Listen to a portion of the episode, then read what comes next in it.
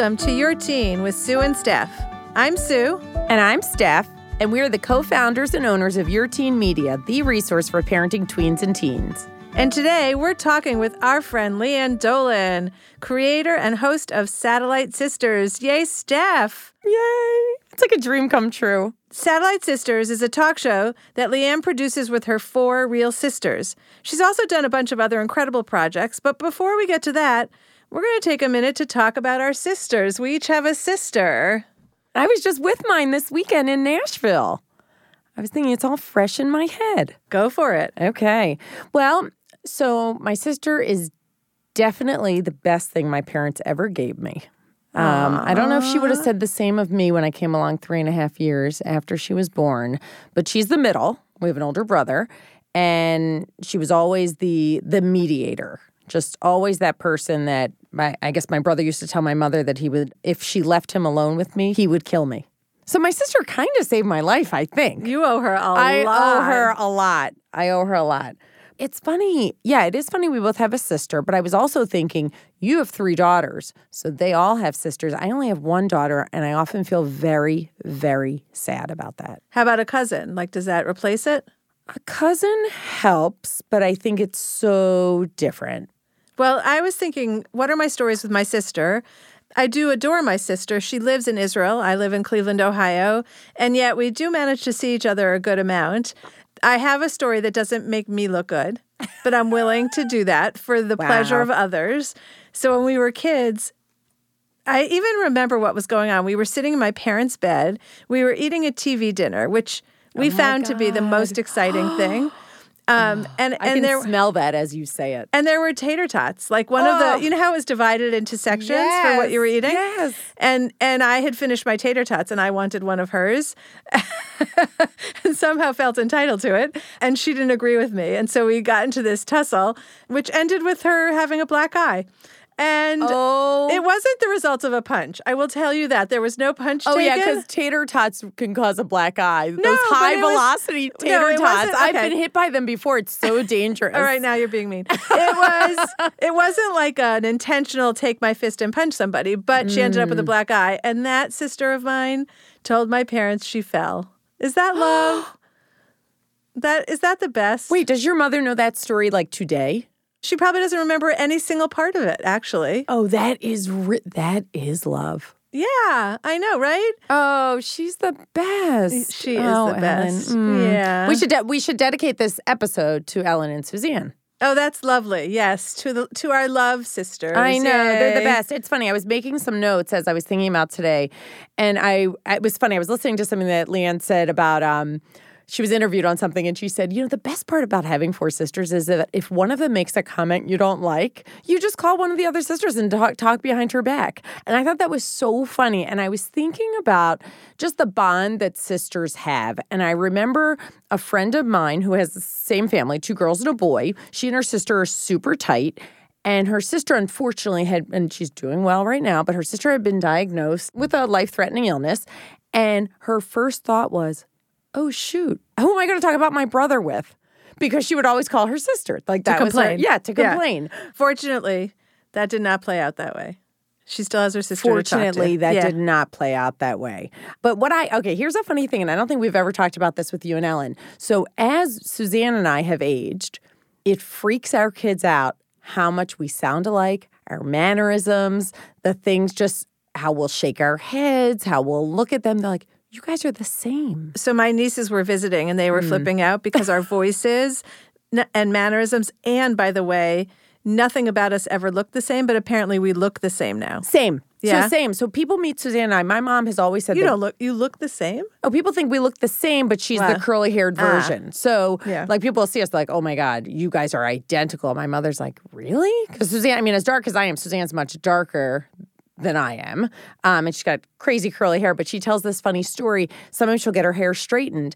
And we were just retelling the story over the weekend. She came home from the hairdresser, and one of the kids was probably like eight or nine. I think it was my nephew, Ben. And Ben looked at her and he said, You look like a freak. You look like Aunt Steffi. Are you flattered? it was all one sentence. You look like a freak. You look like Aunt Steffi. All right, I have I have I have a ton more stories because I reminisced with my sister today to kind Mm. of. But this one, It's so funny and maybe doesn't make her come out the best, but we laugh about it now. And so you'll be okay, even right? after the other story, I think. It's true, but we have Yeah. many that are just mutually joyful. Okay. But this one, she lives in Israel and her it was her daughter's bat mitzvah, so the whole family was there, like all four siblings and their kids and grandparents. And we were all taking a trip to Masada, which is this mountain that you climb, and we're waiting for the tour guide and the tour guide isn't there and my sister is flipping out, but like in a in a loud, embarrassing way that you want to disassociate yourself. and she's a grown up now, not like the tater She tot a, story. she was a grown up. Yep. I, in wanting to be the best aunt, made t shirts for everybody for her bat mitzvah. And so we are all wearing these t shirts together, and we cannot walk Oh far God, enough that- away to look like we don't belong to her. Okay, that's a great story. Yeah, that was fun. But she brought it up today. So we've Oh gotten past the embarrassment of it and just found laughter in it. Oh, that is funny. So the other thing I was thinking that the kids make fun of us besides mannerisms and all that is our food sharing. So we'll look at we'll be in a restaurant, menus are placed on the table within 30 seconds a de- the, the kids say a deal goes down. That Suzanne and I look at each other. We're like, "Half of that? Do you want to Okay, done." So we have like the same taste buds, right? Like the same things appeal to us on the menu. And the kids are like, you guys are always food sharing. I'm like, okay, we did grow up in the same household with, you know, mashed potatoes from a box and beets from a can. So like And do you have- order that now, or you order? You, uh, you've gotten more. well, more I did not know that beets actually came from the ground. Did you know they are a vegetable? I also I- only saw them in a can. yes, I love them, and I I did not know. I mean, I don't know how I married into this potato loving family of my husband's. I don't know why they took me, but apparently mashed potatoes do not come from a box. they're not flakes. They are not flakes. Yeah. It's fascinating. Mm, all right. Well, up next is our conversation with Lian. We cannot wait for her to join us.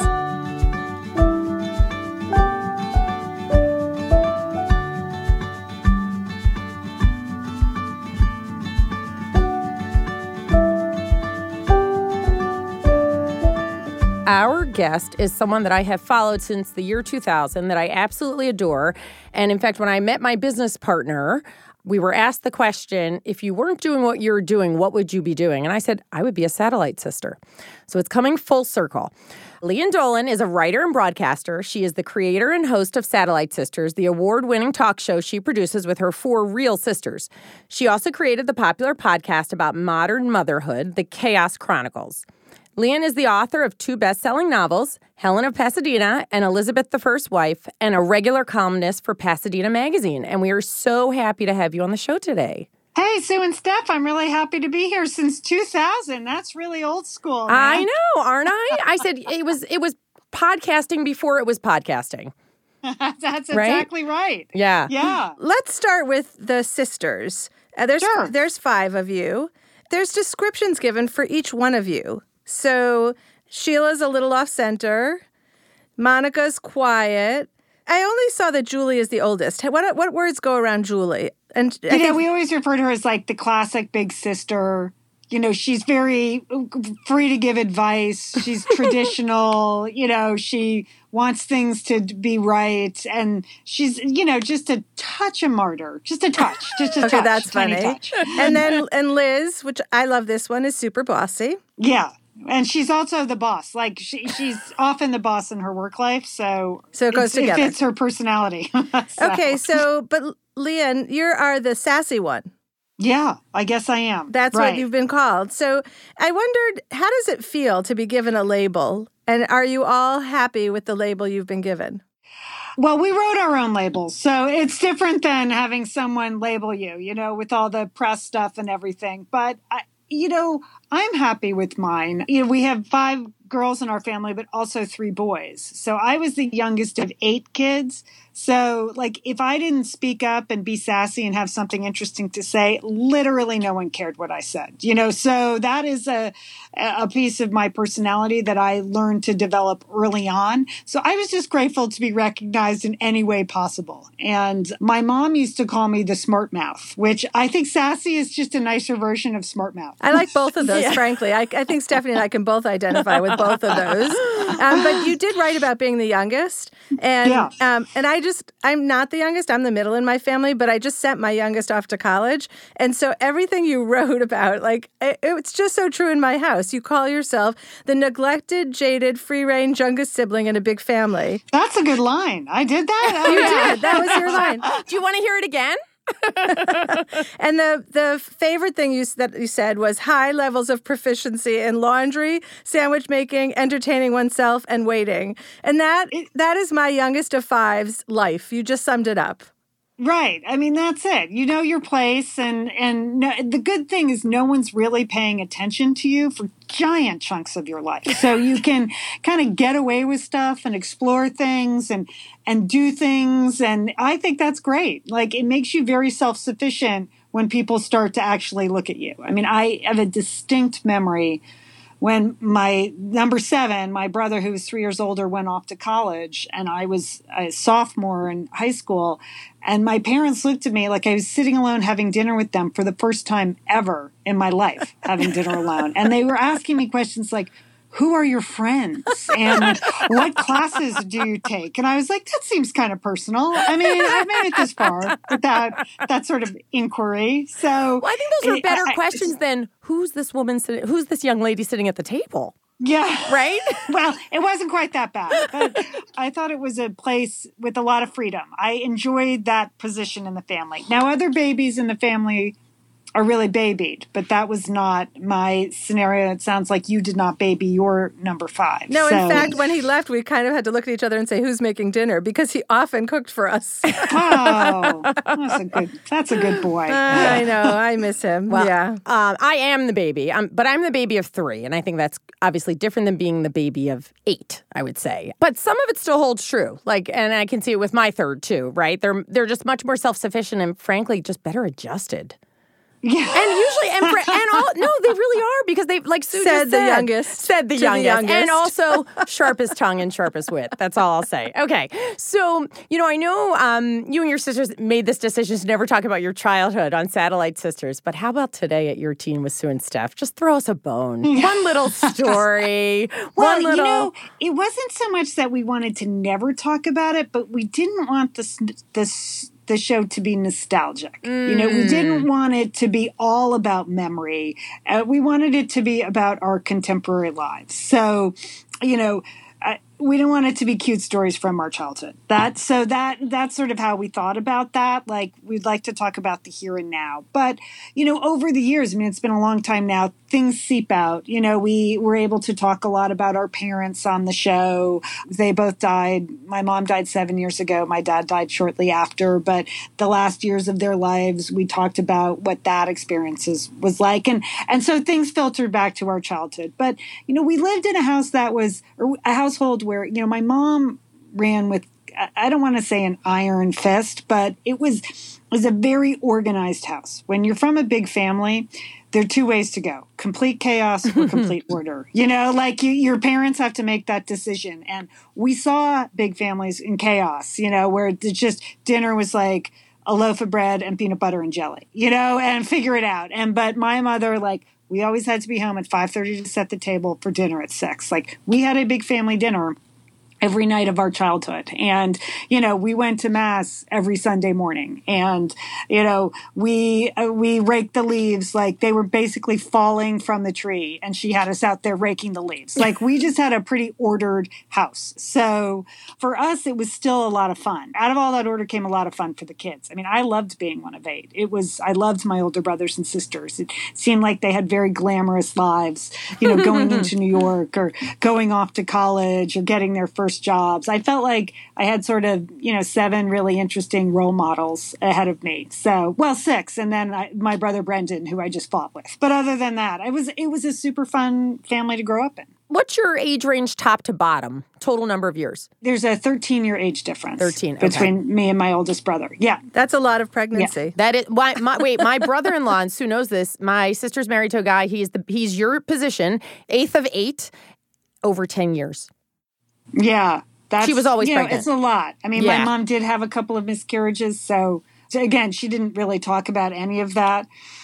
Yeah, different you know, really, when she, I mean, eight kids is just a lot. It doesn't really even matter what the year split is, really. It's just a lot. And did you did you replicate the rigidity, or if there's another word you prefer, in your household with your kids? it was more order than uh, I mean rigidity. You know, I there were some really good parts of it. I mean, I liked having dinner every night with my family, and we really tried to do that. With my sons are now 21 and 24. You know, modern life seems a little bit harder because every sports practice is scheduled at dinner time, which is a terrible idea, but that's what happens and things like that. But we really, when we sat down to dinner, we sat down to dinner. Right. I I think we did a lot of learning around that dinner table growing up, and I, I feel like I've replicated that with my sons. Yeah, I mean, a, a lot of propriety, you know, actual napkins at the table, like trying to be pleasant to each other, you know, take your, you know, take your elbows off the table, some manners, you know, but also a sense of fun, uh, uh, you know, a sense that things can be funny and warm. I, I did try to replicate some of that. I was not as uptight about cleaning their rooms. Like uh, what's after Oh. a certain point, I'm like, your room is your room. I'm never going in. So Oh, I'm right there with there. you. So Yeah. uh, I- I just Close my the door. mother felt like personally wounded if we didn't make our beds. Close but that door, was not right? what one thing I wanted to replicate. Okay, so you talked about how there was a certain order to the family. How about as far as, you know, it sounds like everybody re- gets along. Is that true? You guys all get along? Yeah, I Nobody know we all fights? get along. You know, I mean, we're yeah, everybody gets along. The thing again with a big family is like if you if you have an issue with you know number three, you just go talk to number five and number six. I about it. love Like there's you know you work it out, but it doesn't have to be in public in a loud way. So I mean, I think we genuinely like each other, but we do have different lives. We're not in each other's lives all the time. And I think that's a good thing. Like we have a healthy balance of time with our family, but also time with our friends and time with our spouses and our own family. So I, I think that was actually really healthy. You know, I mean, I work very closely with my sisters, but if we all had to go to the same office every day, I, we, we might have killed each other. But the fact that we lived all over the place actually, I think, sustained our relationship and made the show a lot more fun. But yeah, in general, we all try to get along because that was like literally what my mom used to say all the time is, can't you just try and be pleasant? Like that was her A number one. Good you line. know, rule. Can you just try and be pleasant? Like you don't have to be pleasant, just give it a try. So I think we've sort of been able to maintain that. And you've said that the secret is to check your ego at the door. wow, I did? No, I mean, Wait a minute. Again, this is Lian Dolan, right? you're really digging up some quotes, man. You did some research. We've spent a lot of hours together, you and I. I think My business um, partner's a sleuth. I- again, I think this idea of the big family. One thing you learn very early on is like you are not the center of the universe. Mm-hmm. I mean, there's just no other way to say it. Like no one cares really what you do on a day to day basis. You know, they care if you show up at dinner, but just in general, keep your nose clean and and no one cares. And once you figure out you're not the center of the universe, that's a pretty healthy thing to figure out. And so then then the ego you know goes along with that that you just you just can't proceed with a giant amount of ego if you're not the center of the universe okay, so your best selling book, Helen of Pasadena, I think it came out in 2010. Is that Yes. right? You were on a hunt to find a Helen of Pasadena, which was very charming. Did you ever find one? I have found several women actually named Helen of Pasadena. Yeah, they would show up at book signings afterwards. But that was, yeah, before the book came out, I did a little video to promote it. And I was like wandering around town with a sign like an idiot, like what you'll do to promote your novel. Did they at least get a free copy of the book or something? No, no, no free copies. No, no free copies. Come There's on. the other secret. Come on. A number one rule. That's true for any writer. No free copies, man. But I would put a special note inside if you're a real Helen of Pasadena. So I That's know I cute. signed a lot of, you know, to Helen of Pasadena. So That's awesome. Right. All right. Yeah. So back to what we do all the what what we are all about, and to your point, you know, sticking to what we do and what we know best, which is parenting. So your younger son's still in college, correct? yes, he's a Okay. senior. Oh, a mm-hmm. senior. Okay. All right. And your older one? My older one is out. He's 24. He's a freelance photographer here in Los Angeles. Okay. So he lives near home. Is the other one near home in college or further away? No, he goes to school in uh, Washington State. Oh, wow. So, okay. Yeah. All right. It doesn't matter. I, I don't care. I mean, it didn't like. like I. I, All right, Go. and that sums up parenting. All right, perfect. I mean, when they're gone, they're gone. I don't really understand. Like, under I went to college three thousand miles away from where I grew up, like on the other coast. So I'm a big believer. Like, it's a great time. College is a great time to go live someplace else and experience that, and have someone else pay for it. Like, that's So true. great because when you graduate, you're on your own. So good luck with that. It didn't matter to me where they went. My my older son happened to go to a school very close to our house because it was the best school for what he wanted to do. He's a photographer and he went to Art Center. It's a good photography program, particularly interested in cars. So it was very specific, not because he didn't want to leave home. But yeah, go. Be free. How would you describe yourself as a parent? Like, did you fall into the helicopter parenting or the free range? Like, who who were you as a day to day mom? I was probably halfway between those two. I definitely was not a helicopter parent. That just is not my vibe. I think again, f- formed by my own parenting, by by my own parents, my own childhood. Like I learned a lot on my own, and I felt like it was a good way to learn. So I actually found with two kids, with only two kids, I paid like way too much attention to them. Like I just, I thought, well, this is just, of course I can do all these things for them because I don't have six other kids. So I really purposely tried to pull back. You know, I tried to provide safety and guidance and, you know, be there if they needed me, but I, I, was definitely not a helicopter parent. And my husband is definitely not a helicopter parent. So he was a he was a softening influence there. How many is he from? He just has two. He's one brother, so he's from a smaller family. Okay. But, you know, we, we both sort of believed in kids figuring out their own thing you know, in a healthy environment, you know, in a supportive, healthy environment, but, you know, trying to do your own thing. And it, it's hard, as you know, not to hover over your kids and make sure everything goes smoothly. That's actually, you have to physically decide not to do that. Like, okay. And, and some of it is accepting, like, well, okay, I guess they're going to be terrible math students. I'm sorry about that. But like I'm not going to do their math homework or I'm not going to write their English papers or this is their, you know, their Spanish test to fail. And that that's not easy. It's pretty easy to step in and do some of these things sometimes. But I wasn't completely free range. Like again, be home for dinner. Please wash your hands. You know, put on a collared shirt when you see your grandmother. Like that, you know, I, I believe in things like that. Wow, I don't think we've heard about the collared shirt yet, but that's a good one.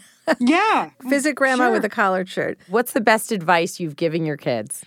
Oh boy. Um We have them on the line. We're going to ask them. no, I'm I kidding. know, I know. Uh, I'm trying to the best advice, that's a big one. Because you know, it's a constant barrage of advice that I'm, I'm giving them. So much good advice. It's hard to really Right, pick so out the best How do you pick one. just one, right?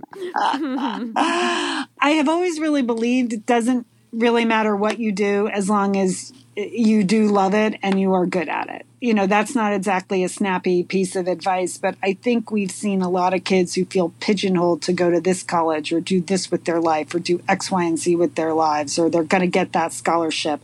This college admission scandal, I think, has really sort of blown those stories wide open about parents who decide what is the best future for their children and instead of you know letting their children decide what is the best future so i have let my kids figure out what they want to do with with that and they both have sort of pursuing creative careers which wasn't my goal I, i'm kind of surprised frankly at both of that i feel like they're in the right place and they're doing the right thing and sometimes you have to kind of you know you, you can't tell them what to do It doesn't- and where to advice- go you know they have to make up their own mind That advice doesn't get any better because you let them be who they w- wanted to be.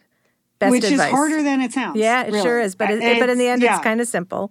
So here we are on our last question. It's going to be so sad for us to say goodbye to you, but we ask each of our guests, what is the biggest parenting myth? For me, I would say the biggest parenting myth is that boys are not emotional. You know, I raised two sons and, you know, they were a mess, frankly. I mean, middle school was as nightmarish for boys as it was for girls. And high school can be just as difficult. And I think we sort of put boys in a box where they don't talk or they're unemotional or nothing, things just roll off their back or, oh, they just deal with it.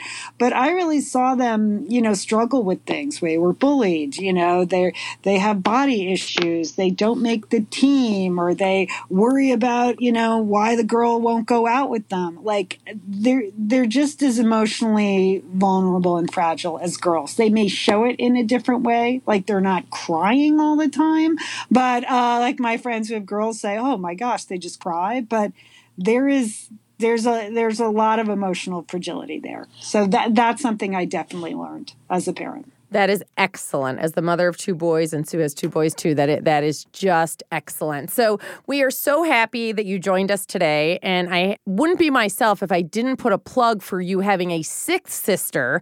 And I'm really close to my sister, so you'd really have to have both of us. So you guys can talk amongst yourselves but we're really fun and really sweet and really smart. And we, so, you know, if you think about expanding the family, oh, Sue's looking at me like, why did I leave her in the dust? I guess we'd have to take her and Ellen too. Okay. So there'd be okay. nine of us, but we can all operate from our closets. So thank you. It was a real pleasure. And um, say hi to your sisters. I feel like I know oh, them. I will. thank you. And you know, that's the point of the satellite sisterhood is that it is ever expanding. So absolutely, maybe maybe not a Dolan sister, but definitely a satellite sister. Love it. All right, have a great one. Thanks for joining us for the Your Teen podcast. If you have any topics that you want us to talk about, let us know on our Facebook page or email editor at yourteenmag.com. Your Teen with Sue and Steph is a production of Evergreen Podcasts. Special thanks to executive producer Michael D'Aloia, plus producer Hannah Leach and audio engineer Eric Koltnow. You can find more from us at yourteenmag.com, at evergreenpodcast.com, or anywhere you listen to podcasts. And don't forget, if you like today's podcast, please leave us an iTunes review. Help other parents find our podcast. We'll see you next time.